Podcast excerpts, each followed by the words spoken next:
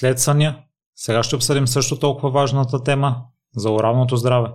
Ще чуеш основите, които трябва да спазваш, отнемайки ти само 6 минути на ден и без повече да си объркан по някои въпроси, както бях аз.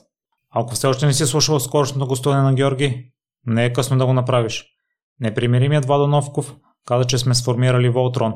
Не знам дали е така, но има нещо специално в Георги. Баща ми изслуша неговото гостуване, пътувайки за морето с майка ми. И след това, за първ път от 4 години, само инициативно изслуша някои от моите епизоди. Майка ми също веднага се впечатли от Георги още от първия епизод. Ако ти харесаш това, което правя, ще съм ти благодарен от сърце, ако подкрепиш труда ми в Patreon. Това ще значи много за мен. Така, ще може и да се присъединиш към затворена Facebook група, където ще можеш да допренасяш с полезна информация. А сега, как да имаш здрави зъби и хубава усмивка с доктор Деница Кафелова.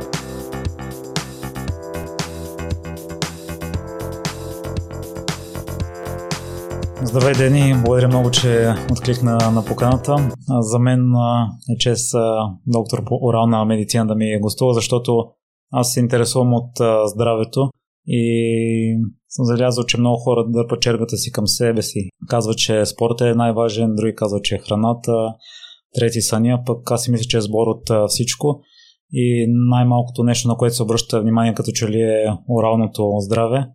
А, доколкото съм чел, много заболявания пък произлизат именно от а, него. Микробите се зараждат в устата и след това се пренасят по тялото. Та, ще се радвам сега да изясним най-важните неща, които хората могат да правят вкъщи, които не правят, защото и от а, моя опит, като че някои неща, които не съм ги правил в миналото, са породени от незнание, не толкова от а, мързел или нежеланията. Още веднъж благодаря ти, че откликна на поканата. Здравей, Миро.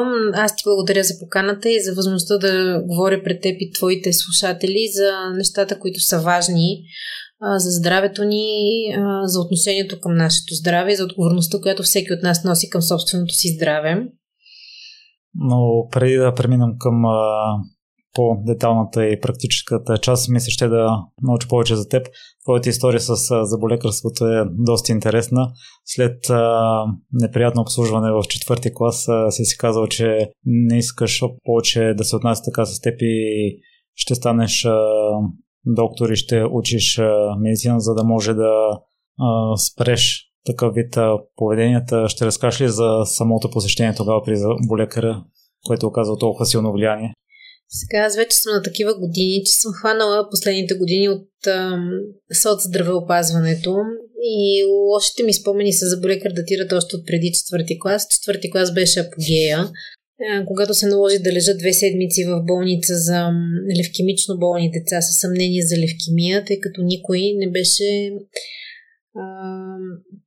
се сетил да отвори моята уста и да види какво се случва там. А там се случваха лоши неща, защото аз премълчавах а, а, истината, премълчавах болката и дискомфорта, който изпитвах, за да не се срещам с моята детска заболекарка. Много хора това ги е отказало, изплашило, а, създало им е страх от нашата професия. Мен ме мотивира. А, за себе си взех решение, че аз ще бъда човека, който за, за моите пациенти ще донесе тази промяна и ще създаде едно положително усещане, когато се грижи за зъбното си, за оралното си здраве въобще. Така че съвсем последователно от четвърти клас работя с малки стъпчици непрекъснато в посока да стана и да бъда добър за болекар. Така че това е пътя от четвърти до 12 клас изключително сериозна работа в областта на химията и биологията, за да мога да бъда конкурентно способна, да мога да бъда приета в желания от мен университет, а именно Медицински университет в София. И така започна моята история с денталната медицина. В днешно време има толкова много възможности. Съм чул, че хората стандартно си сменят работата на всеки две години, но при теб това желание въобще не е отихнало. Не само, че не е отихнал, аз всеки ден обичам повече работата си и отговорността, която ам, съм поела. Даже това са вече 23 години, като сложим 6 години изследване и 17 години история на клиниката, която сме създали. отивам всеки ден на работа с изключително удоволствие и а, забравям за всичко друго, което ме притеснява в личния ми живот, защото съм успяла за тези години да а, върна усмивките на много хора, да подобря самочувствието и най-вече да, да им дам здравето, от което има нужда. Така че не само, че не е намаляла, ми любовта се е увеличила, може би, в геометрична прогресия. В днешно време какво е отношението на децата към заболекарите? Защото и моите спомени от раните ми години посещенията не са от, ми от любимите. В днешно време отношението на децата към посещението в денталната клиника зависи изключително много от отношението на техните родители. А, съвременните деца са изключително будни, изключително осъзнати. А, те разбират много неща, те не могат да бъдат баламосвани, не могат да бъдат лъгани и връзката с тях трябва да бъде изключително честна и коректна. Но когато родителите са положително настроени към а, посещението на детето в, при заболекаря, когато не, не ги натоварват със своите страхове и притеснения, децата са изключително чисти души. Идват отворени а, и изграждаме една връзка, в която в крайна сметка достигаме до момента, в който това дете пораства и се превръща в един възрастен, който е отговорен, щастлив и а, съзнателен към своето собствено здраве. Така че ние заболекарите, заедно с родителите сме хората, които трябва да направим така, че децата да бъдат спокойни, да се чувстват комфортно, да имат доверие и най-важното да осъзнаят важността най-вече на превенцията, т.е. възможността да предотвратим заболяванията преди те да са се появили, което е абсолютно възможно в денталната медицина за много голяма част от заболяванията. А, доколко важна роля играе гена? По отношение на денталната медицина, гена е на едно второстепенно място, макар че в общественото пространство, в интернет може да прочетете страховити митове за това колко важен е гена. Истината е, че генетично се унаследяват много малко неща в лицево-челюстната област. Едно от нещата са оформянето на лицевия череп. И до някъде се унаследява силата на имунния отговор. Оттам нататък Факторите, които влияят върху това как ще се развие нашето орално здраве, са основно придобити. Това са бактериите, които имаме в устната кухина, това са навиците, които имаме, това е храненето, което а, всеки ден а, практикуваме. Така че много по-важни са тези фактори, а, отколкото генетичния фактор. Ние в нашата клиника имаме а, десетки семейства, при които наблюдаваме а, родители, които имат много проблеми, проблеми с зъбите и техните деца, които са се грижили, които са имали едно информирано поведение, които са вече 20-25 годишни млади хора и които нямат абсолютно никакви зъбни проблеми. И това е хубаво, че ако се хване от а, рано с а, регулярни посещения, предполагам, че много трудно би се задълбочил някакъв а, проблем. Да, и не само посещения. Ние имаме една много осъзната политика, тактика, бих нарекла към нашите пациенти. И това е свързано с а, предоставяне на пациентите на информация, която а, ние им я даваме абсолютно безплатно, с цел те да имат едно, а, едно здраве и една усмивка, с които да са щастливи, да са в комфорт със себе си, в хармония и това са най-вече за навици, които са свързани с, ежедневния, с ежедневието. От това как трябва да почистват своите зъби, как да се грижат, до това какво да бъде храненето, както какви вредни навици да избягват. И това е един път, по който вървим всеки дневно с пациентите. Тоест, когато някой реши да се отклони, да ам, направи някакви нововъведения, които не са правилни. Примери мога да дам хиляди. Наша работа, наш, нашето задължение и работа е да му а, дадем насоки, да му обясним научно, защо това не е добре за него. И да не завършваш училището и след това продължаваш и в университета. Аз съм чувал, че това е една от най-трудните специалности. Така е следването не само по дентална медицина, въобще в медицинските специалности е доста тежко. Спомените ми са за една ангажираност, която е почти целодневна от 7.30 до 6.30 след обяд. след което се прибирах за да уча. Със сигурност съм изпуснала много неща от студентските години, защото аз бях изключително старателна. Имах цел, още в четвърти курс знаех каква е специалността, в която искам да се развивам. Но пък сега, връщайки се назад, смятам, че това си е заслужавало на 100%. Да не винаги съм се чудил, тъй като се възхищавам на спортистите, но и самото обучение знам, че е много, много трудно. Та, ако може да направиш някакво сравнение, или сравнение силно казано, защото си се отдал изцяло в тази област, колко действително трудно е обучението и това цял ден да си над книгите? Значи, обучението по дентална медицина изисква една абсолютна съотдайност, защото то е свързано не само с книгите, то е свързано и с практическата подготовка, които вървят ръка за ръка. Тоест, ние, освен теоретичните познания за тези 6 години, в които сме следвали, и за всички следващи години, в които съм се обучавала в моите следдипломни квалификации, практиката е вървяла ръка за ръка. Човешкото тяло е така устроено, че колкото повече четеш и колкото повече а, знаеш, осъзнаваш колко още имаш да учиш, и най-важното, което може би съм научила за всичките тези години, то не е въобще от денталната медицина, а за човешкото тяло като цяло, че всичко е взаимно свързано. И не можем да отделим едното от другото, а, да лекуваме човека на парче, а, да не се съобразяваме с някои негови психологически особености. Така че а, обучението е трудно и е изискващо но, то не е, но само то не е достатъчно. Тоест, теоретичната подготовка не е сама по себе си достатъчна. Необходима е много практика, необходимо е вдъхновение, необходимо е да бъдеш голям психолог. Необходимо е да работиш със себе си и с егото си, защото в крайна сметка, когато застанете ти пациента и твой асистент, Пациентът е този, който е в центъра на целия процес. Ние в негово, в негово добро правим всички тези неща, които сме научили. Е, това е хубаво, че полагаш и а, всякакви усилия да го предразположиш и е, едно от нещата, с които се отличавате именно обслужването на клиенти. Но затова ти споделя в епизода с Георги, че няма обучение, ти самата много се чела по темата. Та, кои са най-важните неща, за да може един клиент да се чувства спокойно и да идва с без притеснение при вас?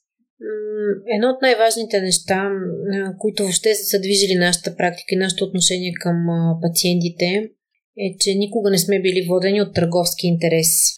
Винаги сме били водени от ам, интереса, който е свързан с здравето на пациента. Когато пациентите усетят ам, такъв тип отношения, в които те са в центъра на нашите усилия. Това е началото на едно спокойно поведение. Освен това, като втора точка, по важност може би бих поставила това, че ние лекуваме пациентите на принципа на дъщерята. Тоест, правим това, което бихме направили на собствената ни дъщеря. А, така че а, това е основен принцип в медицината. На първо място не вредим. Като обслужване приемам пациента като мой гост. От влизане, от влизането, дори от първото телефонно обаждане, да поддържащата грижа. Аз искам на всяка една стъпка той да се чувства добре, на него да му е уютно, да му е комфортно, да му мирише добре, да е изключително чисто, да знае, че ние го познаваме по име, по медицинска история. Така че стъпките, които правим всеки ден, за да се чувстват всички наши пациенти добре, те са хиляди и аз дори не мога да ги а, отдиференцирам, защото това е всъщност нещо, което а, освен, че ние в хода на годините сме го изработили, то някак си ни идва отвътре. Просто отношението е такова, каквото бих искала и аз да получавам навсякъде. Като спомна примера с дъщерята, аз съм чувал един подобен отнася се към себе си така, както би се отнасял към твоите приятели, към твоите родители, защото понякога сме прекалено твърди към себе си, не усещаме това, което тялото ни подсказва и това какви са ни моментните възможности. Денталната медицина е такава специалност, че постоянно трябва да учиш, постоянно излизат нови проучвания, нови методи и при вас също е така. Та, какво става в тези моменти, в които си на работа цял ден с пациенти и след това трябва да се прибереш и да продължиш да учиш успоредно с грижата за семейството и когато мозъкът ти вече не е готов да възприеме нова информация. По какъв начин продължаваш тогава? Сега ние в годините нашата клиника изградихме по такъв начин, че тя е една, една съвкупност от тесни специалисти. Това означава, че всички в клиниката работиме всеки в неговата специалност. В годините това изключи необходимостта аз да чета и да съм абсолютно в крак с всички тенденции за всички специалности. Това, което аз избрах да се развивам и това, в което съм наистина много добра, това е в областта на пародонтологията и пародонталната хирургия. Така че от години аз чета основно в тази насока. Това доста стеснява а, кръга, но пък от своя страна а, с всяко повишаване на нивото а, на знания, човек става все по-изискваш какво да чете, кои да бъдат неговите източници, къде да го намери. Създава се едно критично мислене, така че а, аз съм намерила баланса, знам къде и какво мога да намеря, което да ми бъде от помощ и да ме развива. Така че а, смятам, че се справям добре, балансирайки професионалните, личните ангажименти с това да се развивам. Отделно в графика ми ежедневно съм си създала такива моменти, в които а, да мога да спрам, да си задам въпрос, да си направя анализ на някои трудни случаи, които съм, с които съм се сблъскала и след това целенасочено да потърся информация за тези клинични случаи, тези клинични казуси, които са ме, не бих казала даже затруднила, по-скоро които са ми станали интересни, които са съвкупност от много фактори. Така че повечето колеги в нашата клиника практикуват по същия начин. Всеки се развива изключително добре в неговата област като помежду си правим различни срещи, консилиуми, професионални, участваме на много по-големи форуми, за да може да обменяме опит помежду си с други колеги. В студентските ти години имало ли е такива периоди? Периоди на... На свръх учене? Ами, да, бих казала, че беше натоварено. Най-образно казано. Защото мен ми е интерес по какъв начин човек продължава да учи, когато вече не може да възприема така добре информацията и му се налага да чете по няколко пъти. А и денталната медицина е такава специалност, че не е хубаво да пропускаш детайлите. Просто ученето след 17 години работа е много по-различно вече, защото то се базира на една много голяма база знания, които си натрупал, плюс един огромен опит. И нещата се подреждат като частички от лего. Не е необходимо нещо да бъде наизостявано, нещо да бъде зазубрено, каквито неща със сигурност има, когато сме студенти, защото тогава ти все още нямаш този опит зад гърба си. Някои неща се заучават, без да можеш да ги научиш, т.е. без да можеш да разбереш защо ги научаваш по този начин. След това се подреждат. В хода на работата виждаш и виждаш а, научно базирани факти, които а, пречупени през призмата на практиката, всъщност а, не е трудно да бъдат запаметени, не е трудно да бъдат освоени и да бъдат въведени като протокол на работа. Вашия подход също е такъв а, комбинация между а, знания, научни изследвания и практически опит кога се налага да се избегне, ако имате такива случаи от а, клиничните проучвания и се доверяваш повече на опита?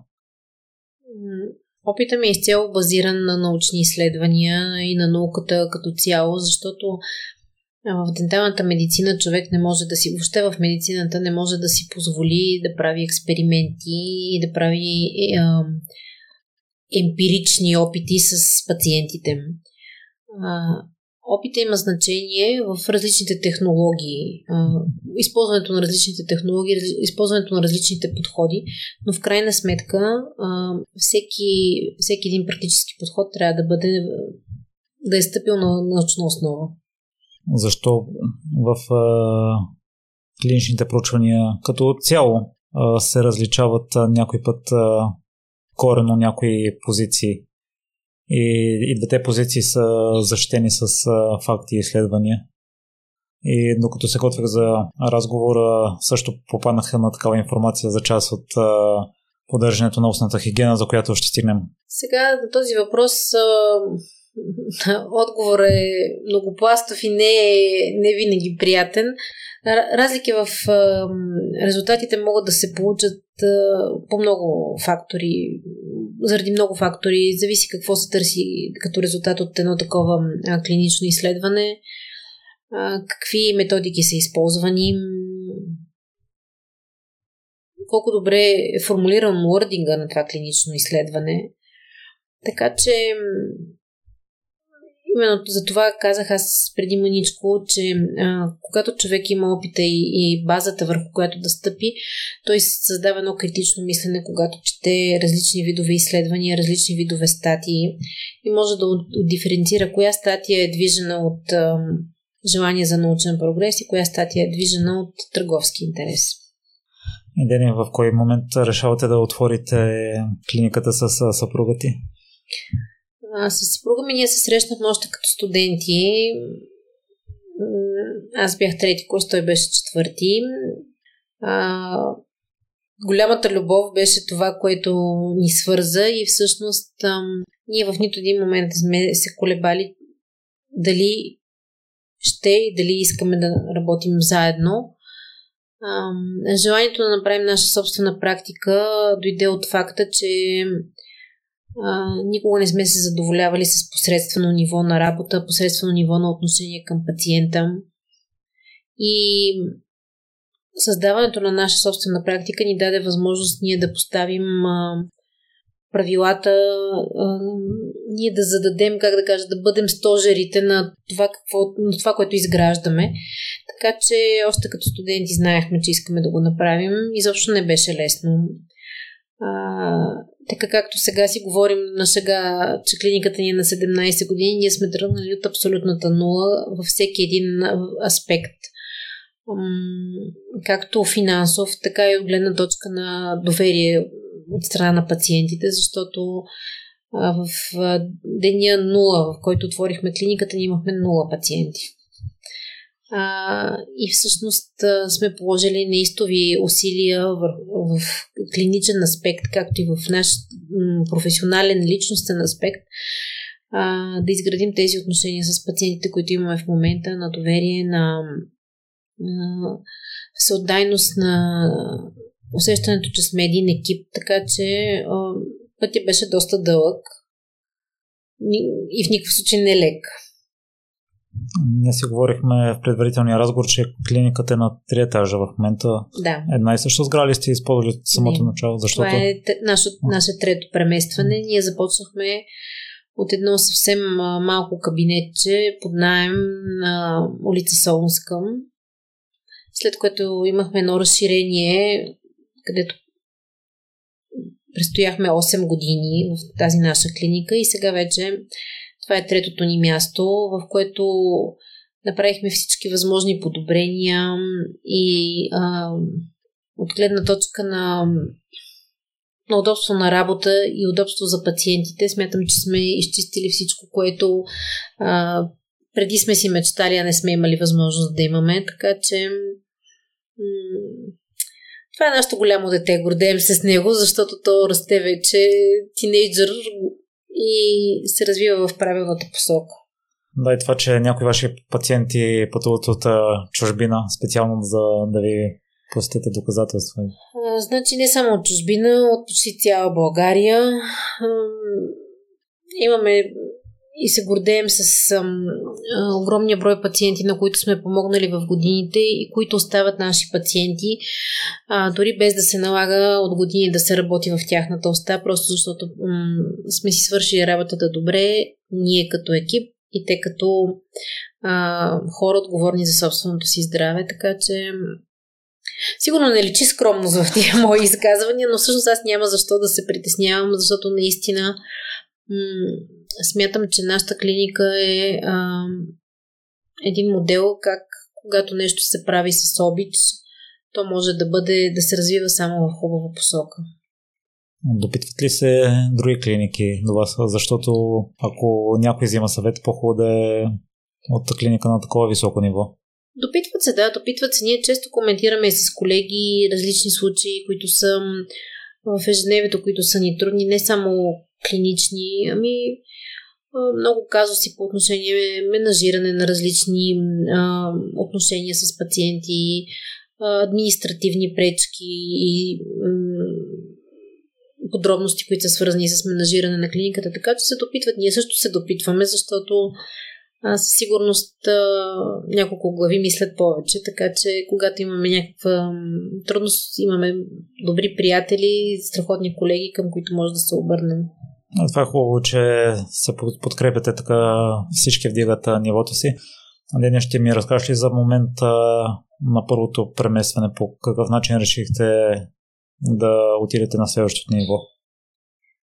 Така, един голям недостатък на нашето образование, на, образованието по дентална медицина е, че ние нямаме никакви економически познания. И всички наши премествания, всички големи крачки, които сме предприемали, са били в економически най-неизгодните моменти, защото не е имало кой да ни посъветва, а може би е по-добре, че така се е случило. Първото ни разширение се случи 2008 година. Не. Обърках се, да. Първото ни решение е точно така 2008 година, която беше ам, доста сериозна финансова криза. А, тогава ние изтеглихме един много голям кредит, за да може да се разширим на същото място, на което бяхме, т.е. на първата ни локация. А, да се разширим не само като а, техника и като повече работни места, а и като екип. След което второто ни преместване се случи 2013 година. То а, беше провокирано от факта, че недостига на, на място започна да се отразява върху а, способността да бъда гъвкава в лечението на пациентите, т.е. да мога да предложа часове, в които а, да приема извънредни пациенти или пациенти с болка. А, освен това, ние искахме да направим много подобрение за работата. Ние искахме да направим една супер съвременна стерилизационна която изисква повече пространство. Така че това беше движещия мотив за преместването ни първия път. За последното ни преместване, което не мога да кажа, че е последно за винаги, но за момента а, сме се установили, ние сме от една година там. То се случи в най-така интересната година към момента. Това е момента с появата на COVID ситуацията ние отново изтеглихме един много голям кредит. Хванахме, подхванахме наистина много голямо начинание и няколко месеца след това дойде първия локдаун. А, беше интересна година, свързана с много голям стрес, дали ще се справим. Но факт, новата ни клиника е факт, така че ние сме вече там от октомври миналата година. Така че така, са, така се движат нашите премествания. С желанието да бъдем все по-добри ни кара да имаме нови търсения. А най-големият урок, кой, който научихте да е миналата година, защото освен за мястото имате и екип, за който ще трябва да се грижите. Така, най-големият урок, който съм научила въобще в житейски план, откакто работя с екипа, че екипа е преди всичко. А, конкретните локации са нищо, ако го няма този екип, с който работим рамо до рамо, дори няма да го нарека зад мен, защото всъщност на... ние сме като запчати колела от една машина. Така че това е урока, който съм научила и то отдавна, слава богу, не ми е бил необходим COVID, за да го осъзная, че без хората, с които го правим, ние сме нищо. Така че екипа беше абсолютно отдаден. А, той не се изплаши в нито един момент на тези COVID месеци, а, защото в крайна сметка ние сме преди всичко лекари. Никой не отстъпи от позицията си. Бяхме до, до едни до други, бяхме до пациентите, бяхме си на работните места. Така че най-големия урок е, че всъщност хората са това, което правят един бизнес. И другия голям урок е не прави никакви планове. Именно за да се разрастват и да ставате по-добри, сте взели решение да разширите екипа си. По какъв начин се предава такава философия на тях, за да може всички да сте рамо до рамо и в, и в синхрон? Има една такава българска мисъл, че е, Господ е събирач. Не се е налагало много да обясняваме каква е нашата философия, просто сме имали късмета, разбира се, не винаги от първия път, но гледано към настоящия момент, да срещнем хора, които а, изповядват същата философия, хора, които са изключително отдадени на работата си, хора, които а, приемат а, професионалното си развитие като призвание. Така че а, не се е налагало аз да ги заразявам с моята философия. По-скоро ние се движим едни други. А, ние като работодатели сме изключително отворени към идеите, които ни дава екипа. И всъщност а, няма тази строга корпоративна иерархия, защото всъщност а, всеки един член на екипа върши по най-добрия начин това, което зависи от него. Ден, аз а, имам този покрай бягането в а, последно време и а, част от терапевтите, които посещавам, трябва да си запиша часа за след месец напред, тъй като графика им е пълен. И това е ужасно мъчително да знаеш, че след един месец чак ще можеш да посетиш въпросния специалист, при теб е още по-лошо положението в тази сфера, защото записваш за 3 месеца напред. Това, което сме се опитали да изградим у нашите пациенти, а, като култура към моралното здраве е да не а, стигаме до състояния, които са спешни и неотложни. тоест, при първата ни среща с пациента ние го запознаваме много подробно какви са неговите проблеми в устната кухина. Обясняваме ги на един достъпен човешки език, не с терминология, не с някакви тежки а, понятия, които а, не всеки е длъжен да разбирам. И също обясняваме по приоритет на пациента, кое е важно да бъде лекувано сега, кое може да бъде отложено, кое трябва да се а, вземат мерки незабавно. А, така че с пациентите работим на този принцип, а, а, че санираме цялата устна кухина. Когато е проведено едно такова лечение, почти няма възможност и вероятност да се появи нещо, което да изисква спешна намеса. Именно затова ние работим с предварително а, записани часове, за да може пациентът да знае, че той има отделено специално за него време, че той не е вмъкнат между пациентите, че не е а, нали, типичната българска, българско изречение, ела само ще те погледна. Така че той знае, че има неговото време и през цялото това време а, екипа е за него. Така че това целим с предварително планираните часове. Един ред, а, а, една предвидимост на посещенията. А, разбира се, спешни ситуации се появяват. А, най-често те са свързани с а, независещи нито от нас, нито от пациента състояния, тогава ние си имаме механизми как да реагираме и всеки да бъде обслужен в необходимото време. Така че това записване на часове 3 месеци напред са обикновено планови манипулации. Когато се налага нещо спешно да бъде направено или при нас идва нов пациент, който никога не е идвал с спешен проблем, имаме протокол на действие, така че той да бъде освободен от болката, от дискомфорта и след това вече подхождаме към решаване на проблема. Аз съм чувал, че всеки е желателно поне два пъти годишно, чисто профилактично да посещава заболекар. Щастливите срещи с заболекаря се базират на това, че а, те са били редовни в годините. Тоест, виждането ни с пациентите на 6 месеца ни гарантира няколко неща. При нас то винаги е свързано с няколко процедури по време на това посещение. На първо място това е с регулярната парадонтална профилактика, която осигурява един свеж дъх на пациента, едни бели, красиви зъби, и най-важното, което е не позволява на пародонталните заболявания да прогресират. Другото, което извършваме, което е изключително важно в това профилактично посещение е профилактичният преглед на пациента. Това означава, че ние правим един преглед на всички негови зъби и оценяваме състоянието на старите възстановявания, има ли нещо ново, което се е появило, има ли нещо, което трябва да бъде сменено. Тоест, стремежа при това профилактично посещение нещата да бъдат или предотвратени, или хванати и а, регистрирани съвсем на време.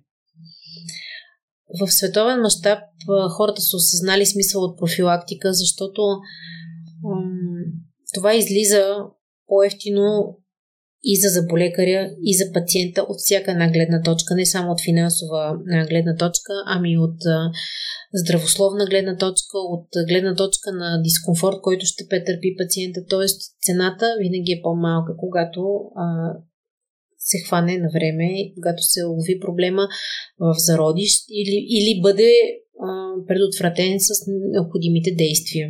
Ден, аз си спомням, имаше една рекламна кампания, хора бяха разположени на билбордове и се бяха усмихнали широко и имаха различни несъвършенства по лицето, но и усмивката също беше несъвършена и аз сега се загледах само в усмивката. Именно това се твърдеше и в рекламата и при мен се получи, че ако усмивката не е окей okay, и другите неща не се забелязват. Така ли е действителност? Усмивката е изключително важна за начина по който хората ни, посрещат и ни приемат. Усмивката и очите са двете неща, които създават първото впечатление, а пък, както знаеш, максимата никога няма шанс да направиш второ впечатление. Съвършената усмивка за хората е различна. Стремежа към съвършенство за различните школи също е, различен. е различен. Ти си виждал типичните американски усмивки, които са равни, бели. А, нашата клиника е като цяло Европейската естетична школа се придържа към запазване на една индивидуалност от пациентите. Тоест, а, да запазим това, което прави човека, запомнящ се но усмивката е изключително важна, но тя не е важна само от естетическа гледна точка. Една здрава усмивка, пък макар и несъвършена като подредба на зъбите си личи и, и много добре се вижда една усмивка, която е съвършена, но е свързана с а, различни видове заболявания. Така че съвършено имам предвид пак от гледна точка на подреждане. Така че да, усмивката е една, все пак една трета от лицето, може би най-изразителното нещо наред с очите. Така че, да, това е начинът по който се отварят много врати. Ден, аз забелязах, че мен на здравето ме интересува като тема, но може би не съм обръщал толкова достатъчно внимание в подкаста. И наскоро чух един епизод с бразилска специалистка в един от подкастите, които следя и заедно с това, заедно с нещата, които съм чел, заедно с въпросите на слушателите, мисля, че изградих една основа, на която да стъпа уверено и да знам кои е нещата да те попитам и заедно с твоя опит да ни кажеш по какъв начин е хубаво да поддържаме оралното си здраве. И като слушах някои неща, забелязах, че като че ли няма информирано обучение или поне аз не съм получил такова. И в епизода с специалистката се твърдеше, че почистването на зъбите с конец е много важно. Може би дори по-важно от минето с паста за зъби. Та първо искам да те попитам защо се получават такива пропуски и то важни. Правилната орална хигиена трябва да започне от най-ранна детска възраст. Какво значи най-ранна детска възраст? Тя започва от раждането на детето. Каква да бъде оралната хигиена е задължение и отговорност на заболекаря да информира родителите. В хода на порастването на всяко дете и превръщането му в един зрял индивид, заболекаря е този, който ам, трябва да бъде плътно до родителите, до детето, като информация, като методики, като мотивация, като а, едно непрекъснато обучение и контрол кое се прави така както трябва, кое е грешно. А, защо се получава така, не мога да отговоря, защото за себе си аз съм взела а, решения и всички колеги в нашата клиника, че ние ще бъдем бялата лястовичка за нашите пациенти. А, няма пациент, който е поступил в нашата клиника, който да не сме обучили в правилните а, начини да почиства своите зъби и как да се грижи въобще за пародонталното си здраве, м- без значение на каква възраст е бил. От а, най-малките дечица, които са пациенти на нашия детски заболекар, до пациенти, които са на 70-80 години и въпреки всичко имат нужда от някакви корекции. А, защо е важна хигиената? Сигурно си чувал, Миро, че нашата устна кухина е най-мръсното място в човешкото тяло. По последни изследвания в нашата уста има над хиляда вида бактерии, а като бройка тези бактерии са милиарди. Ако тези бактерии плуваха свободно в нашата слюнка, нашия организъм знае как да се справи с тях. Въпросът е, че те а, правят един плътно прилепнал слой върху зъбите. Това е така наречената плака. Това е един бактериален конгломерат, в който бактериите са подредени иерархично и живеят в чудесна симбиоза. Те си помагат едни на други и всички техни токсини, ензими, отпадни продукти са насочени срещу нашия организъм. Част от тези бактерии предизвикват кариозните процеси. Друга част предизвикват парадонталните заболявания. При всички положения има и една малка част, с които ние можем да живеем в, в равновесие. Стремежа ни при една а, ежедневна орална хигиена не е да направим стерилна устна кухина. Ние не можем, но не е необходимо. Стремежа е така да почистваме зъбите, така да отстраняваме ежедневно плаката, че този а, бактериален слой да не позволяваме да остарее. Това означава най- а, така дилетантски казано, не позволяваме на лошите бактерии да потиснат добрите бактерии. Най-общо това, на което уча пациентите ми, са три стъпки, които са много важни за почистване на зъбите. Първия, първото е начина, по който трябва да почистят зъбите си с ръчна четка или въобще с четка. Втората стъпка е почистването между зъбите и третата стъпка е а, изплакването и жабурването с а, разтвор за орална хигиена. Ако трябва да кажа какво е най-важно, може би, за почистването с четка, Пациентите трябва да избират четки за зъби, които са меки. С а, твърдост на косма, софт. Това пише на четките. Защото това, което трябва да махнем от зъбите, то е меко като крема сирене. Не ни е необходим натиск и изключително вреден навик е а, страхотния натиск, страхотната сила, която прилагат някои пациенти, като почистват зъбите. Освен меки, четките трябва да бъдат с равно подрязани косъмчета. Е, по този начин четката работи с цялата работна повърхност. От значение е движенията, които използва пациента, като те са различни в различните години. За малките деца най-често използваме кръгови движения. Най-често ги насърчаваме да използват кръгови движения. Това е едно движение, което най-лесно се възпроизвежда от децата и много лесно можем да им го обясним, като им обясним, че рисуваме облачета, рисуваме дим, рисуваме кръгчета. С промяната на флората и в хода на човешкия живот, някъде от пубертета, всички пациенти би следвало да използват измитащи движения, които започват винаги от венеца и са в посока короната на зъба, т.е. видимата част на зъба. По този начин ние не само почистваме зъбите, но и изгонваме бактериите от мястото, където венеца се среща с зъба. Това е ключа към а, парадонталното здраве, да няма инфекция в областта, където венеца се среща с зъба. Това е точка 1. Кога четкаме зъбите сутрин и вечер, сутрин след закуска, вечер преди лягане. Казвам го, защото изключително много пациенти четкат винаги преди закуска, след това закусват, деня им започва с а, бясна скорост и всичко, което те са консумирали, остава по зъбите с часове.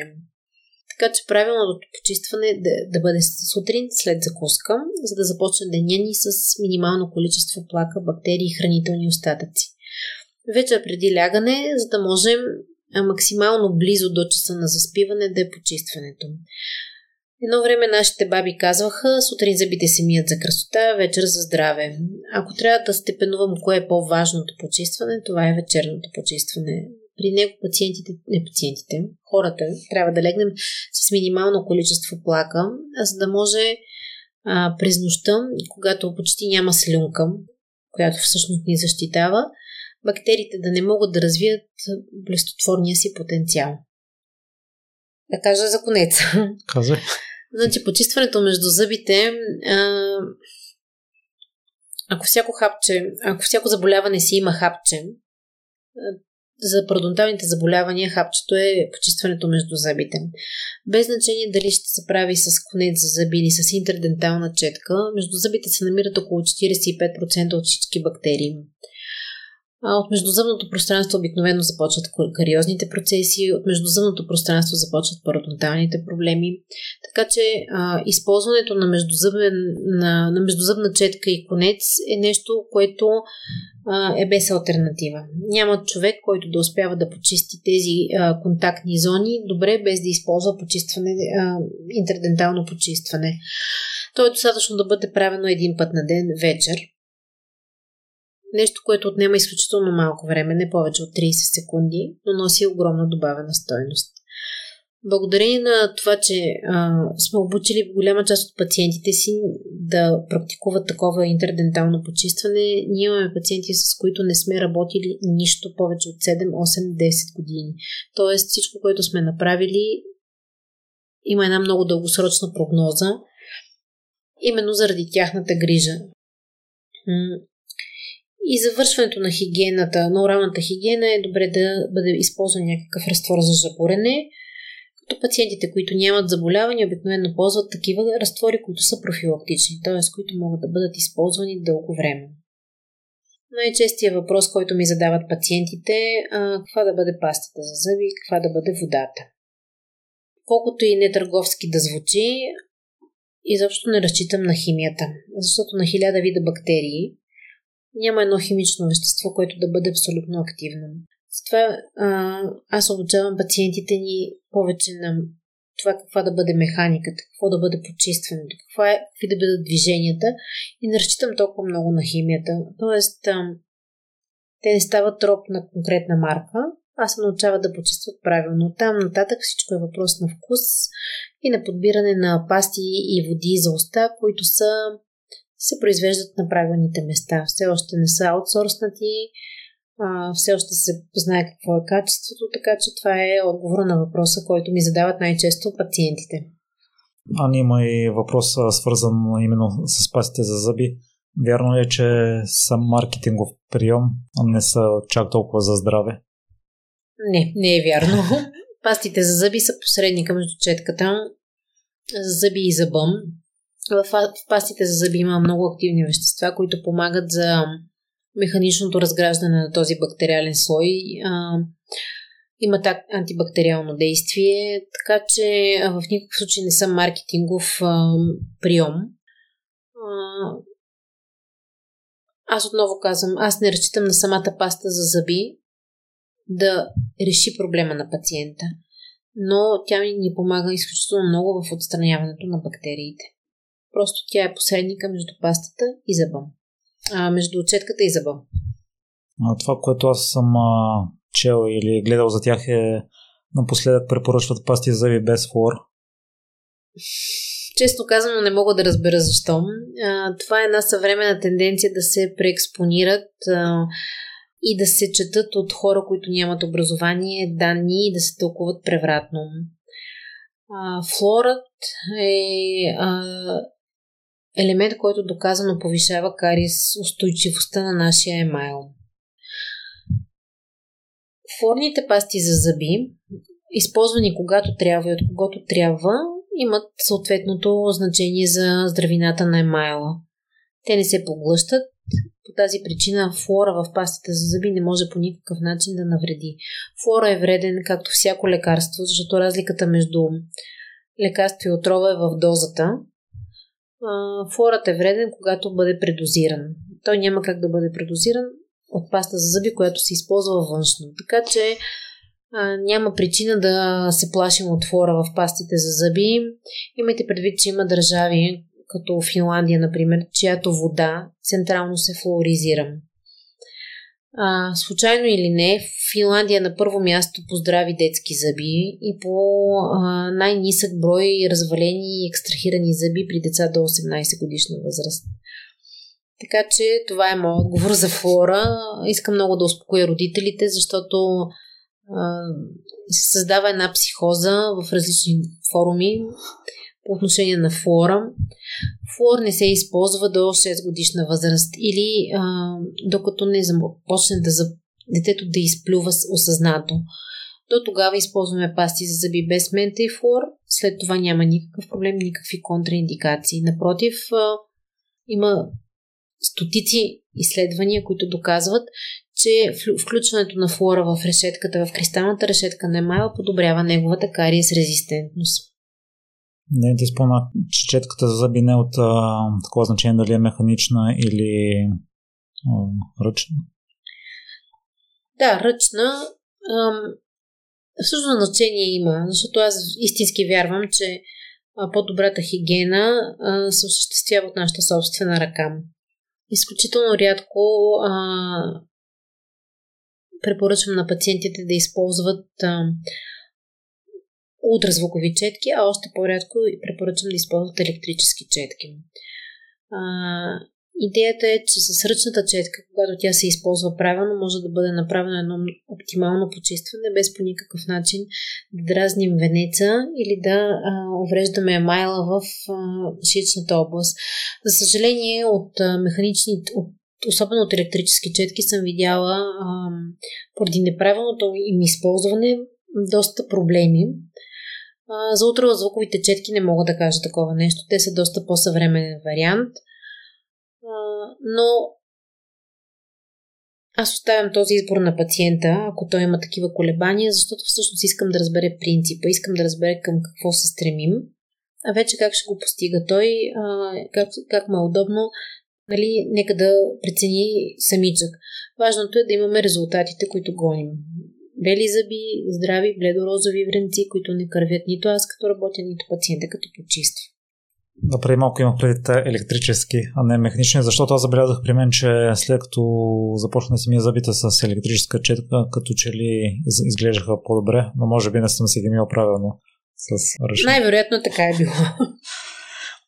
Друго нещо, което чух като разминаване в епизода и това, което ти каза, е, че зъбите е хубаво да се измият веднага след закуска. Аз на някои места съм чул, че не е хубаво да се мият зъбите веднага след хранене, защото те имат някакъв процес по защита. Може би не използвам коректните думи и с минето на зъби го стопираме. И Чувал съм, че препоръчват да се жаборим с вода и след това да я изплюем веднага след хранене. А, това, което аз казах, че зъбите трябва да се мият след закуска, но не веднага. Аз не съм а, споменавала такова нещо, по-скоро имах предвид като а, принцип да я бъде след хранене. А, иначе си прав, а, около половин час след хранене не е добре да мием зъбите, от гледна точка на това, че в устната кухина тъкат едни процеси по реминерализация, по а, неутрализиране на киселеността, която сме поели с храната. А, и не е необходимо да втриваме тези киселини в земния емайл. Давам пример, все повече хора консумират на закуска фрешове. Фрешовете съдържат плодови киселини. А, след консумация на такъв фреш е добре първо да изплакнем а, вода, остата с вода, след което да изчакаме известно време. И тогава да измием зъбите. А като спомена фрешовете, аз започна да ги, да ги пия с сламка, именно заради това да не се полепва чак толкова. Да, точно. Това е добро решение, за да може а, тези плодови киселини да отиват директно в гърлото, без да обливат емайловите повърхности на зъбите. Добре си направил. Жаборенето с вода е препоръчително след всяко хранене. След всяко хранене, да. 10 минути или не е необходимо да е чак толкова дълго времето.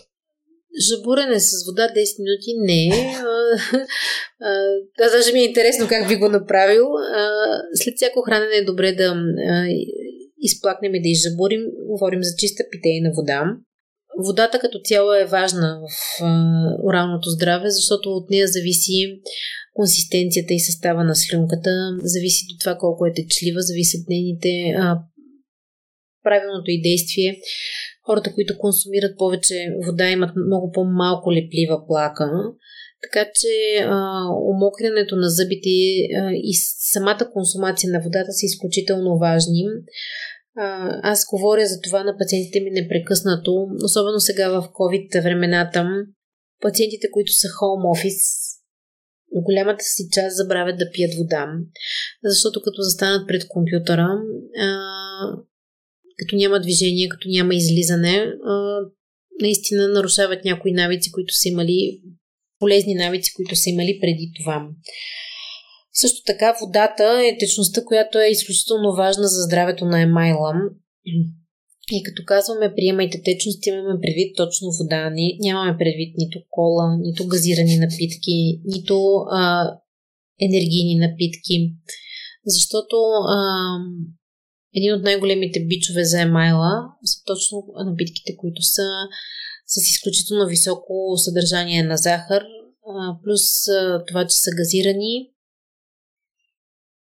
и за съжаление голям бит за нашите тинейджери, които консумират наистина неконтролируеми количества понякога от тези напитки.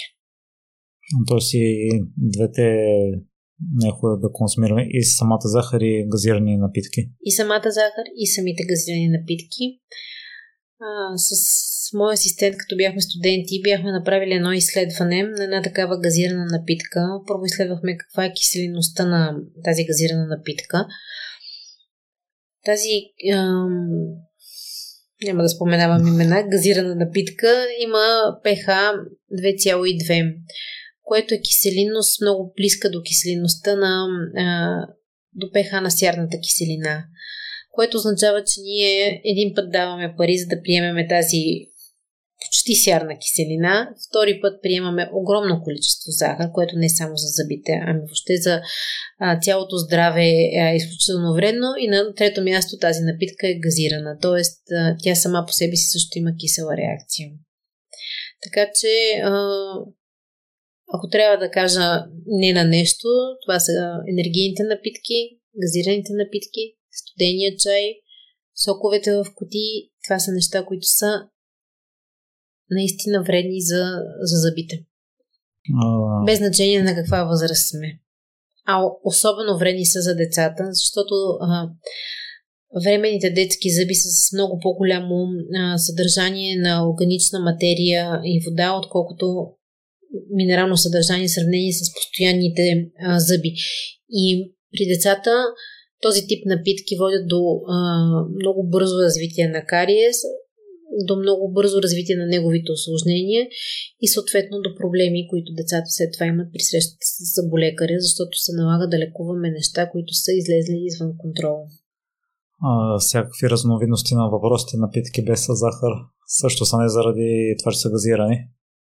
Да, същ, същия отговор въжи тук. Като цяло други захарни изделия, същата ли е връзката между захарта и зъбите, както при газираните напитки? Същата е връзката, защото бактериите в нашата устна кухина използват въглехидратите като хранителен субстрат. А, те поемат а, простите захари и ги разграждат до киселини. А, така че организма ни е в едно непрекъснато състояние да изравнява, т.е. да неутрализира тази киселинност, да, няма дисбаланс и за целта той дърпа калци и фосфор от зъбите. Това е най-просто обяснен, обяснена биохимията на кариеса. Така че връзката е същата, като тук има значение не само какво е сладкото, а, а колко пъти на ден го приемаме, защото все, всяко похапване на нещо организма ни възприема като въглехидратен импулс. Има ли въглехидратен импулс, той се включва в този режим на неутрализиране на киселинността. Затова, когато обучаваме децата ни пациенти, най-често им казваме, че сладкото трябва да бъде един път на ден, в най-добрия случай, и то като десерт към основното хранене. Тоест тези междинни подхапвания, които виждаме в градинките, по парковете, са изключително вредни за зъбите, защото непрекъснато нашия организъм се стреми да изравни и да неутрализира киселеността, поета от въглехидратите. а, получено от въглехидратите. По отношение на това какво сладко или може ли да ядем сладко, моят отговор е такъв. Ако можем да ограничим децата до някаква възраст, изобщо от консумация на такива прости захари, това е най-доброто, което можем да направим. От един момент нататъка децата могат да консумират сладки неща, но това трябва да бъде с мярка. Като пак едно голямо не сме сложили на гумени мечета, дъвчащи бомбони, смучащи бомбони, вафлички, а, зрънчовци а, и подобни, тем подобни. А, едно безвредно сладко е сладоледа. Защото сладоледа доставя едно бързо удоволствие, отива в корема без да се залепя по зъбите. Така че, ако трябва да кажа какво е, може да ядат децата без сериозни притеснения, това е сладолед. Предполагам, че това не въжи за плодовете и сушените плодове. Сушените плодове, когато са сушени така както трябва, също могат да бъдат консумирани. Аз лично съм най-големия радетел на това да се консумират плодове и зеленчуци, сурови, да се дъвчат, да се отхапват ябълки, да се хапят а, браскови, т.е. зъбите да се използват по предназначение, защото а, оставям на страна полезните а, субстанции, които има в плодовете. Самият дъвкателен процес, който осъществяваме, когато консумираме пресни плодове и зеленчуци, е както движението за тялото. Масажира, очиства венеца, дава сигнал, че тези зъби ги използваме най-здравите ми пациенти са пациентите, които се хранят рационално, не само от гледна точка на състав на храната, а от гледна точка на консистенция на храната. Тоест твърди, хрупкави неща, неща, които са жилави, които изискват да, да дъвчем. Така че плодовете и зеленчуците са окей okay за консумация, даже са препоръчителни. Дени, друго нещо, което не знам дали трябва да се причисли към а, сладкото, но аз ако ям шоколад е с а, високо съдържание на какао или е 100% или 90%, това приема ли се за сладко? Да кажем шоколад, който е 100%, който няма никаква захар. Шоколад, който няма никаква захар, не се приема за сладко. а, така че можеш да го консумираш. Въпреки това, пак с оглед на този баланс на киселеността в устата винаги е добре да бъде като ам, десерт към основното хранене и да се дъвче, не да се смуче, не да остава дълго време в устата. Друга захарна стока, която се рекламира като помощник на зъбите, са дъвките. Първо да обсъдим тези, които са с захар. Дъвките с захар не са дъвки, които бих препоръчала, така че те изобщо не влизат в полезрението на заболекаря като нещо, което би препоръчал. Да се дъвче дъвка е добре да бъде не повече от 2-3 минути на ден. Дъвка да действа очистващо може да бъде голям помощник, когато нямаме на разположение четка и паста за зъби след фирмен обяд или след някаква среща. Но в никакъв случай не трябва да се прекалява като продължителност защото това дъвчене, което реално е неефективно, води до два проблема. Непрекъснато подлъгваме стомаха, че ще му подадем нещо заради дъвкателния процес. Той образува непрекъснато стомашен сок, с който да посрещне това нещо, което няма да дойде като хранителен продукт. И другия проблем, който създава дъвченето на дъвки по-продължително време е с долно-челюстната става. Така че в никакъв случай а, не трябва да се прекалява. Какви да бъдат дъвките? Най-добре е дъвките да бъдат без захар. Обикновено а, добрите дъвки а, са тези, които са подсладени с ксилитол. Ксилитола не само, че не е карисоген подсладител, ами от а, своя страна има своето вредно действие срещу един от основните бактерии, които причиняват кариесите, именно срещу Streptococcus mutans. Така че, когато избираме дъвки, трябва да са без захар, да са с ксилитол и да бъдат за ограничено време. Но и в а, американските подкасти, които слушам, препоръчвате една специална марка Pure, но тях не съм ги виждал в България. И аз съм чувал също за ксилитола В България съм виждал два типа дъвки с силитолни, че едните имат някакви подсладители, т.е. не се цял без захар, докато в ДМ има едни, които нямат някаква захар. Има на пазара такива дъвки, които са с ксилитол и без захар. Има такива, които са с ксилитол, който се извлича съвсем натурално от финландска бреза, така че на пазара ни има вече възможности и опции. А, има и такива бомбони с ксилитол, а, които са полезен вариант, когато детето държи а, да консумира такъв тип неща. Един такъв бомбон на ден не е вреден, не, по никакъв начин няма да се отрази на оралното здраве.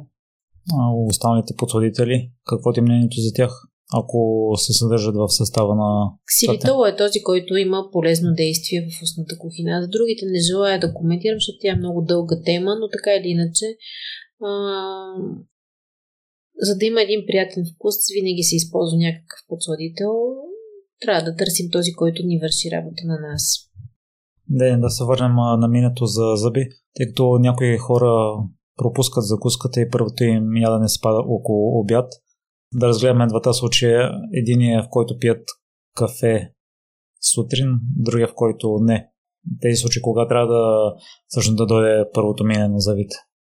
При пациентите, които не консумират кафе и първото им хранене на обяд, измиването на зъбите, когато вече се подготвят за своя работен ден, за да не изгонят приятелите си. При пациентите, които консумират кафе или закусват и консумират кафе, то трябва да бъде след кафето и след закуската, като трябва да са минали 20-30 минути, в които да не сме мили зъбите. Разбира се, кафето е добре да бъде без захар, по същия начин, както говорихме до сега. Един от често срещаните митове е, че консумацията на кафе променя цвета на зъбите. Сега взимам повод от това, което си говорим, за да кажа, че всъщност Пациентите, които имат добра хигиена, по никакъв начин консумацията на кафе не се отразява на техния цвят на зъбите. А, така че няма ли плака, няма какво да се отсветим. В епизода, който слушах с докторката, се споменаваха черен чай и вино. Черен чай и някои по-тежки червени вина могат да доведат до а, отсветявания на зъбите, както има и такива абсолютно естествени отсветявания при пациенти с специфични или различни видове бактерии. Особено това често се среща при децата. Може да имаме деца, които имат тъмни отцветявания, оранжеви отцветявания, зеленикави отцветявания и това да не е свързан с болестотворен процес в организма. Такива отцветявания могат да се получат и от ам, води, които са по-минерални, а, зависи от различни региони, в, в различните региони на света водата е различна, зависи каква вода консумира пациента. Тоест има много фактори, които до, могат да доведат до отцветяване, но тези отцветявания обикновено са външни и не е проблем да бъдат отстранени.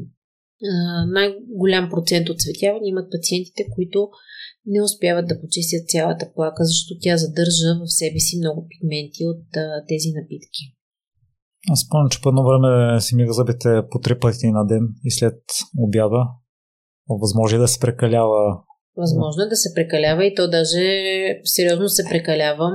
И когато имаме такова предозиране на грижите, орално-хигиените най-често има последици, защото това са пациенти, които освен, че прекаляват като брой пъти на ден, прекаляват и с силата, с която почистват зъбите. А знаете, че водата а, издълбава камъка не за сила, с постоянство и когато всеки ден ние правим нещо силно върху зъбите ни, крайна сметка, макар и четката по-мека от зъбите, а, тя си оформя на един тунел, особено в шиечната област, така че а, това е и причината да моля пациентите да са с меки четки, за да не могат да увреждат а, структури на зъба там, където е малко е по-тънък. Освен това, натиска или прекаляването също може да доведе до отдръпване на венеца. Това е друг проблем, който е свързан най-вече с а, естетиката и функцията на зъбите, защото отдръпването на венеца а, открива части от зъба, които не са пригодени да стоят открити в устната кухина, а именно корена. Появява се една чувствителност, появяват се кариеси по кореновата повърхност, така че а, почистването трябва да бъде а, с мярка просто направено по един най-оптимален начин. Не да се прекалява като частота, като сила, като темперамент, който влагаме върху зъбите и венците. За конците Дени в епизода се споменаваше, че е по-хубаво след наместа с конци или да си измием зъбите още малко или да си изжаборим устата, за да изхвърлим евентуално частиците, които са могли да са се пренесли. Това, което аз съветвам моите пациенти е след използването на конеца или интерденталната четка, те да жабурят с една, един разтвор за орална хигиена, една вода за уста, която е ам, синя или зелена цвят. Това са обикновено разтворите, които са за профилактика. Пак без да ангажирам никого с а, някакви търговски наименования и по този начин всичко, което пациентът е успял да разруши чисто механично от слоя, то пада заедно с изжабурването. Аз до преди няколко месеца винаги използвах вода за уста, но прочетох една книга за здравето на черевната флора и в нея се твърдеше, че жабуренето с уста всъщност има негативен ефект върху здравето ни, защото заедно с лошите бактерии изгонваме и добрите. Нямам абсолютно никакви такива клинични наблюдения, защото не съм видяла някой пациент за всички тези 17 години, който да а, има стомашно-чревен проблем възоснова на жабуренето с разтвор за уста. Това е разтвор, който основ, отново, както и пастата за зъби с флор, действа изцяло външно. Тоест ние жабурим, а, изплюваме и не го поглъщаме по никакъв начин. Слушаме подкаст на не знам по какъв начин да определя човек, но да кажем и той се грижи за здравето си. Има такива специални епизоди, в които коментира неща, които използваме в всеки невието, но той като че ли е залитнал в едната крайност и едва ли не всичко, което използваме е вредно и намира някакви альтернативи. И точно последният му епизод беше с вода за уста и той не препоръчваше използването й. Има ли все пак такива, които не е желателно да използваме? Миро, аз точно това, това ти споделих в началото, че всички тези мнения, които изказват в днешно време и имат възможност да ги изкажат хора, които са непрофесионалисти в социалните мрежи, те са базирани на някакви техни лични наблюдения, лични търсения, които изобщо не са базирани на научна основа. Така че аз не мога да кажа този а, човек на какво основава мнението си. Водите, като вид помощник в оралната хигиена, също имат своите индикации. А, най-общо мога да кажа, че тези води, които са лечебни, трябва да се използват ограничен период от време, защото едните води са лечебни, другите са профилактични. Тоест, стремежа ни е да не изписваме лечебна вода, ако пациента няма нужда и а, също ги молим те да не се самолекуват с такива лечебни разтвори. Но иначе, а, наистина за 17 години не съм видяла пациент, който да е развил какъвто и да е проблем от използването на вода за уста. Нито е а, сухота в устата, нито дисбактериоза, нито а, някакъв стомашен проблем. Така че, когато се използва по индикации, умерено, при спазване нали, на а, нашите препоръки, а, не съм видяла вреден ефект от вода за уста върху устната флора и, и, и даже напротив, имаме само една добавена стойност към хигиената. Да обобщим, нали правилно съм разбрал за възрастните хора да си мият зъбите с а, движение типа метла, независимо да, дали с движения. Независимо дали с електрическа или ръчна начетка, да бъде с меко покритие и равно. А, след това почистване с конец и жаборене с уста. Да, жаборене с някаква, някакъв разтвор профилактичен. Това са трите стъпки, които реално ни отнемат по 3 минути, 3 минути и половина сутрин и вечер. Това са 6 минути от 1440 минути на ден. Аз не разбирам като човек и като заболекар някои пациенти, които ми казват, че нямат време да си измият зъбите, защото всъщност ние прекарваме а, огромно количество време на нашите телефони, на нашите устройства А, а това са само 6 минути, които наистина, наистина могат да променят а, прогнозата на зъбите в устата ни, т.е. Да, да им дадат една дългосрочност и една, един дълъг живот без проблеми. Или с минимум проблеми. Така че ам, това е, може би, първата стъпка, в която молим родителите да обърнат внимание на децата си, да се създаде този навик от най-ранна възраст, сутрин и вечер, по подходящ начин да се почистват зъбите. Преди се интересува и пита да оставим на темата за вода за уста. Той наскоро е научил за лечебните свойства на поморийската лога. Има ли такива? И той се купува и вода за уста с... Поморийската луга е доказано, че има лечебен ефект върху пародонталните тъкани е особено ефективна при пародонтални заболявания, защото атакува, се смята, че атакувам а, някои от пародонтопатогените. А, сега аз тук се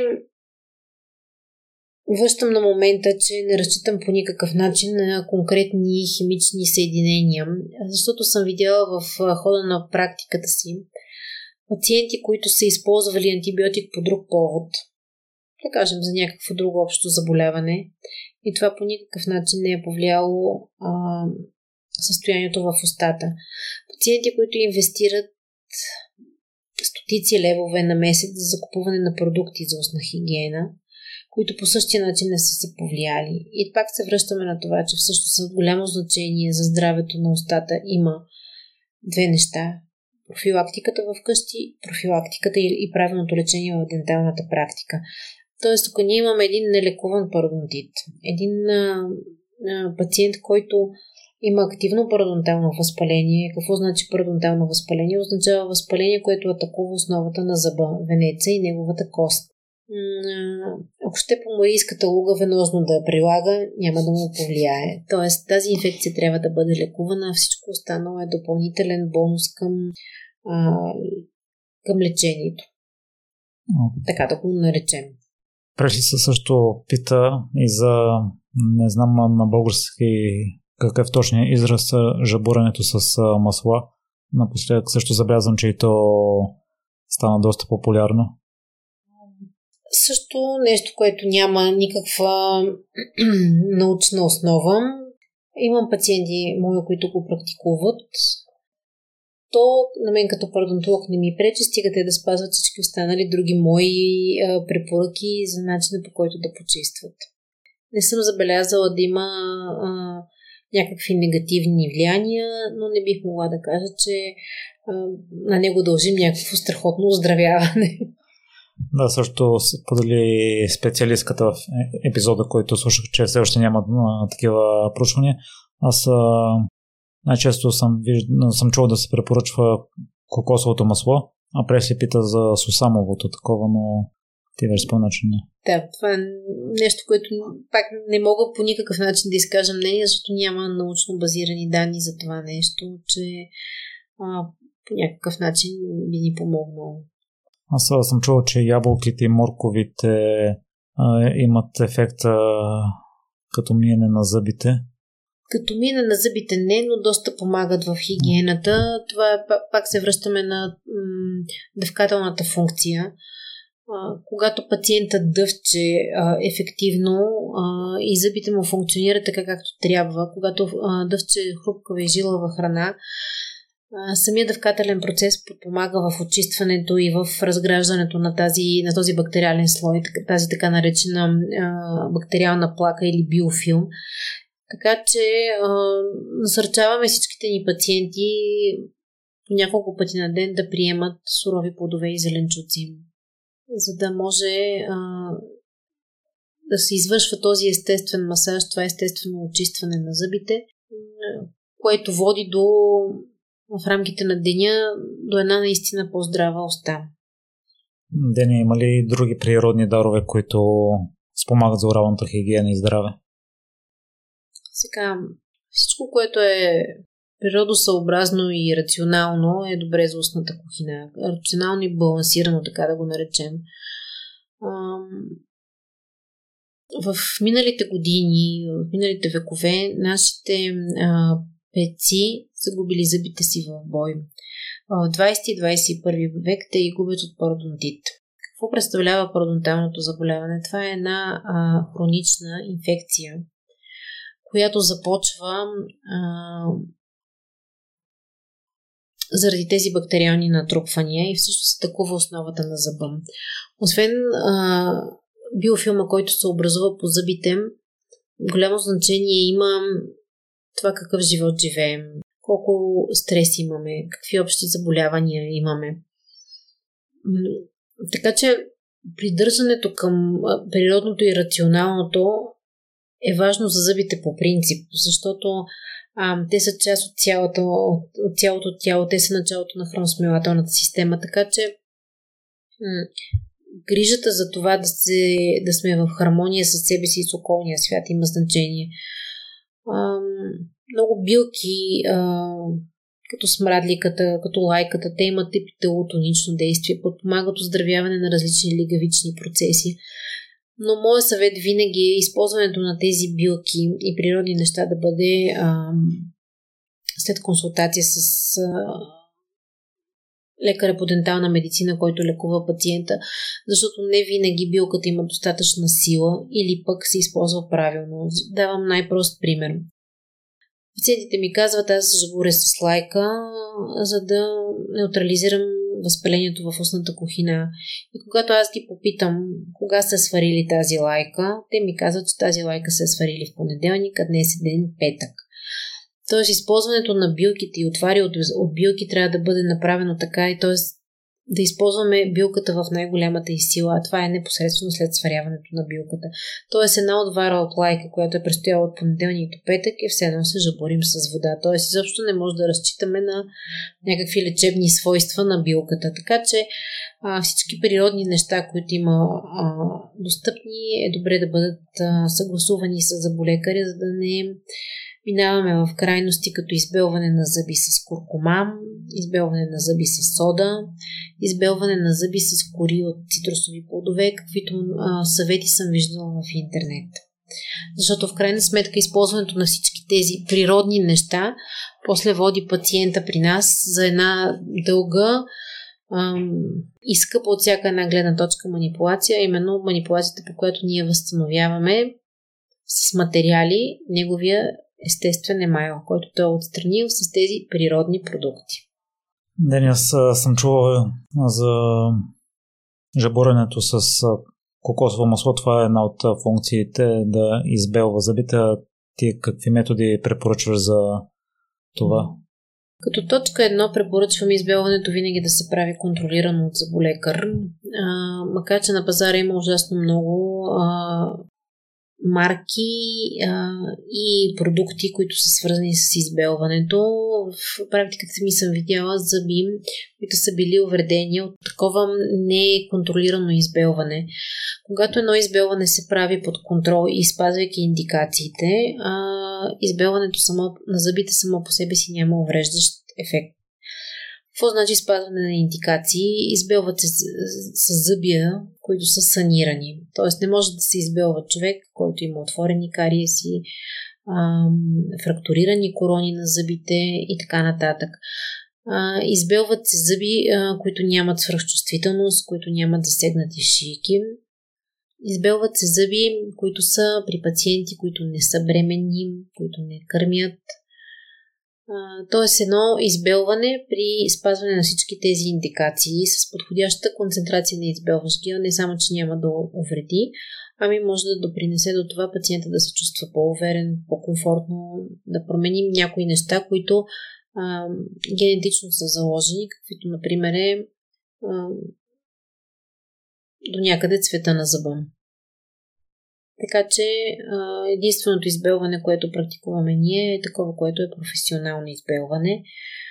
Не препоръчваме използване на лентички, пасти за зъби и други а, гелове, които са купени от неясни производители, защото в крайна сметка избелващия гел, който използваме ние е с много ясна а, концентрация и това е доказано, че тази концентрация няма при правилно използване на гела няма как да увреди нито зъбите, нито тъканите около зъба.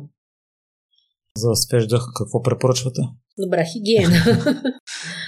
да кажем след храна. След храна препоръчвам изплакване с вода и а, дъвка за не повече от 2-3 минути. Ако пациента няма възможност, ако човек няма възможност да почисти зъбите така както трябва. А спрейловете за свеждах? Не, не ги препоръчвам никога. Има ужасно много продукти, дори аз може би вече не съм запозната с всички налични търговски а, и маркетингови а, изобретения на, на пазара за зъбни продукти по простата причина, че моето желание не е да продава на пациента някакъв продукт, а това, което аз му а, давам, даже бих казала, подарявам е знанието как той да се грижи сам за собственото си здраве.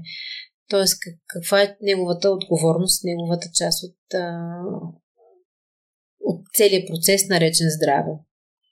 Т.е. да кажем след обяд или след следовна закуска, ако ни предстои среща, жабурене на устата и дъвка за 2-3 минути напълно достатъчно. Напълно достатъчно.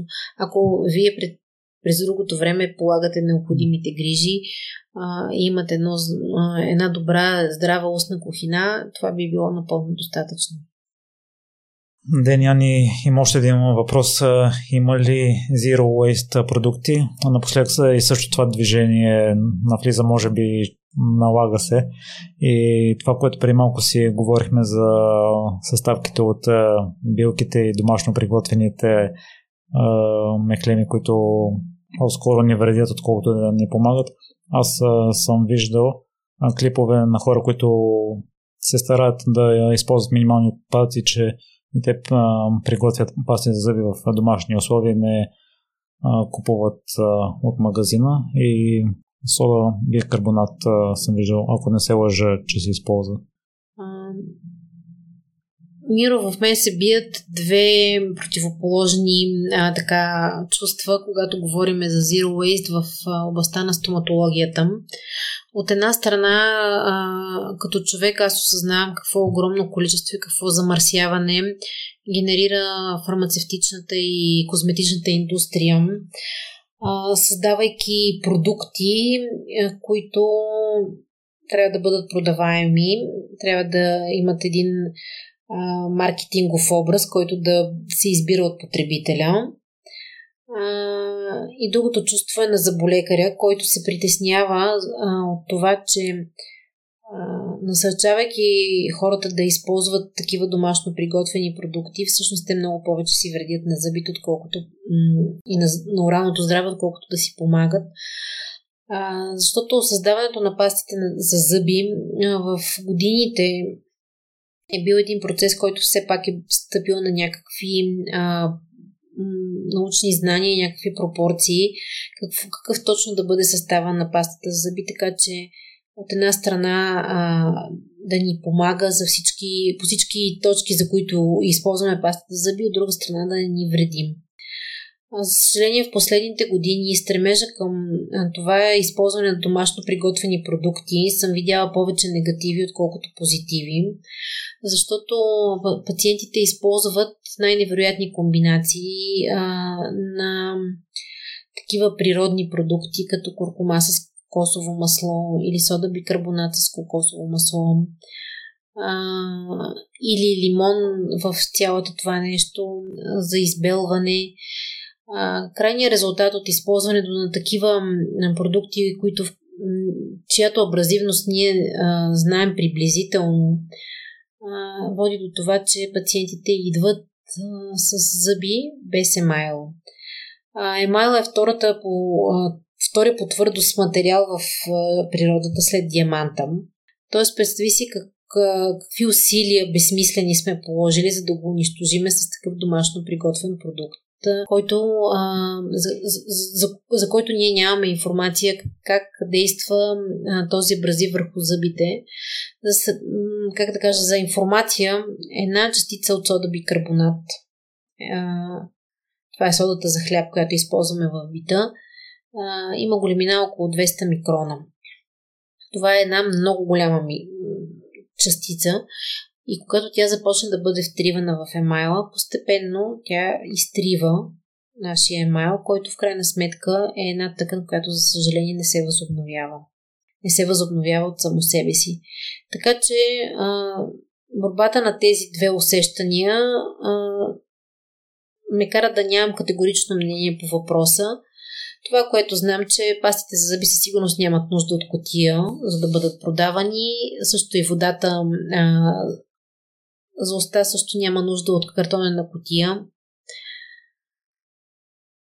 Все повече производители произвеждат и предлагат продуктите си в упаковки, които могат да бъдат рециклирани, така че по-скоро, ако трябва едно глобално заключение да направя, използвайте доказали се продукти, но а, изхвърлите отпадъците разделно и рециклирайте. Затова съм те поканил ден, тъй като всеки набира информацията си по различни начини, въпреки че аз слуша, слушам или гледам а, хора, които се интересуват от здравето или имат някакви експертизи, не винаги са прави, защото не са специалисти в конкретната дейност. И в случая по-малкото зло ще бъде да си купим паса за, за зъби от магазина. Аз дори не бих го нарекла зло, защото а, пасти за зъби се използват от много години и те са доказали само а, един адитивен положителен ефект към оралната хигиена. Не съм видяла до сега негатив от паста за зъби, но от много други неща, използвани като хрумки от пациентите, съм видяла страхотни порази.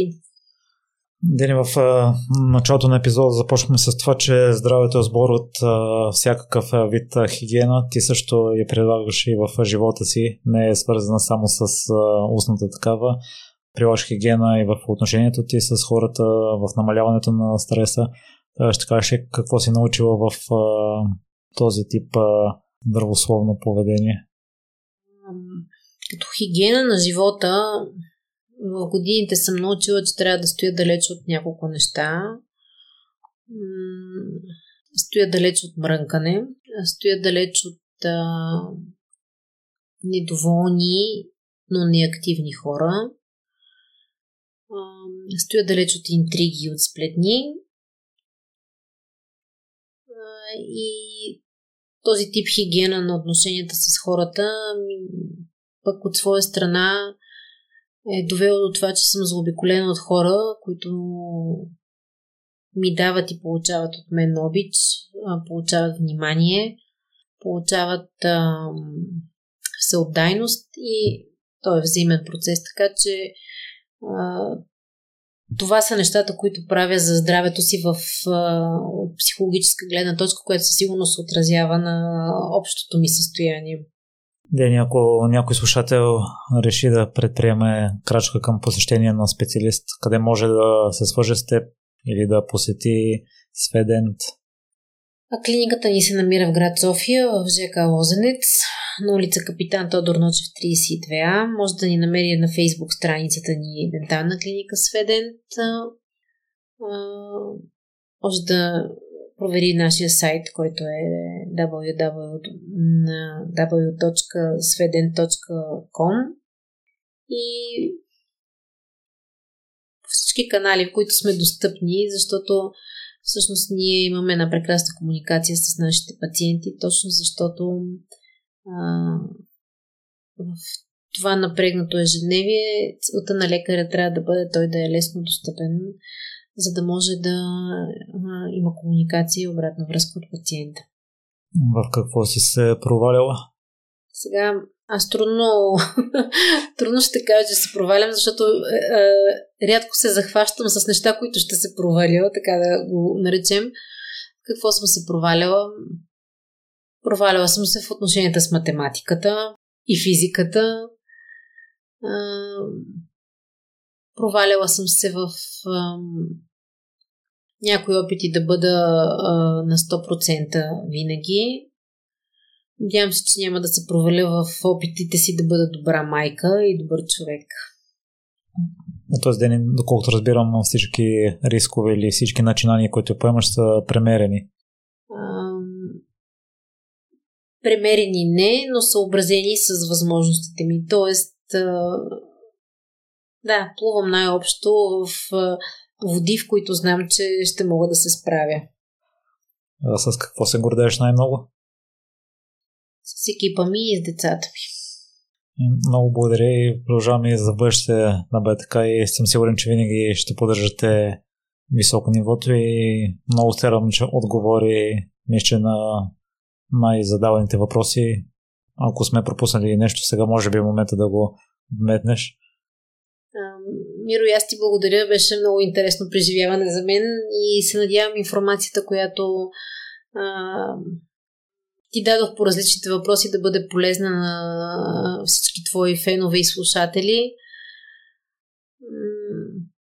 Може би най-важното, което трябва да кажем, че а, доброто орално здраве е част от общото, от общото добро самоусещане на човек и е много важно всеки, а, всеки да намери своя екип, на когото да се доверява, защото а, връзката а, и отношенията между лекар и пациент са двустранни. Така че а, това е моя съвет към всички.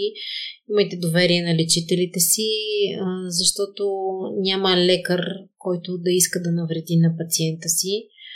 А, това е. Просто доверието е ключа към това да се върви напред въобще в каквито и да е отношения. Благодаря. И аз благодаря. Едно кратко допълнение. Дени е твърдо против използването на клечки за зъби и препоръчва четкането на език по веднъж на ден. Има ли неща, които ти бяха полезни и ще ги прилагаш в ежедневието си от тук на сетне? Ще се радвам да споделиш.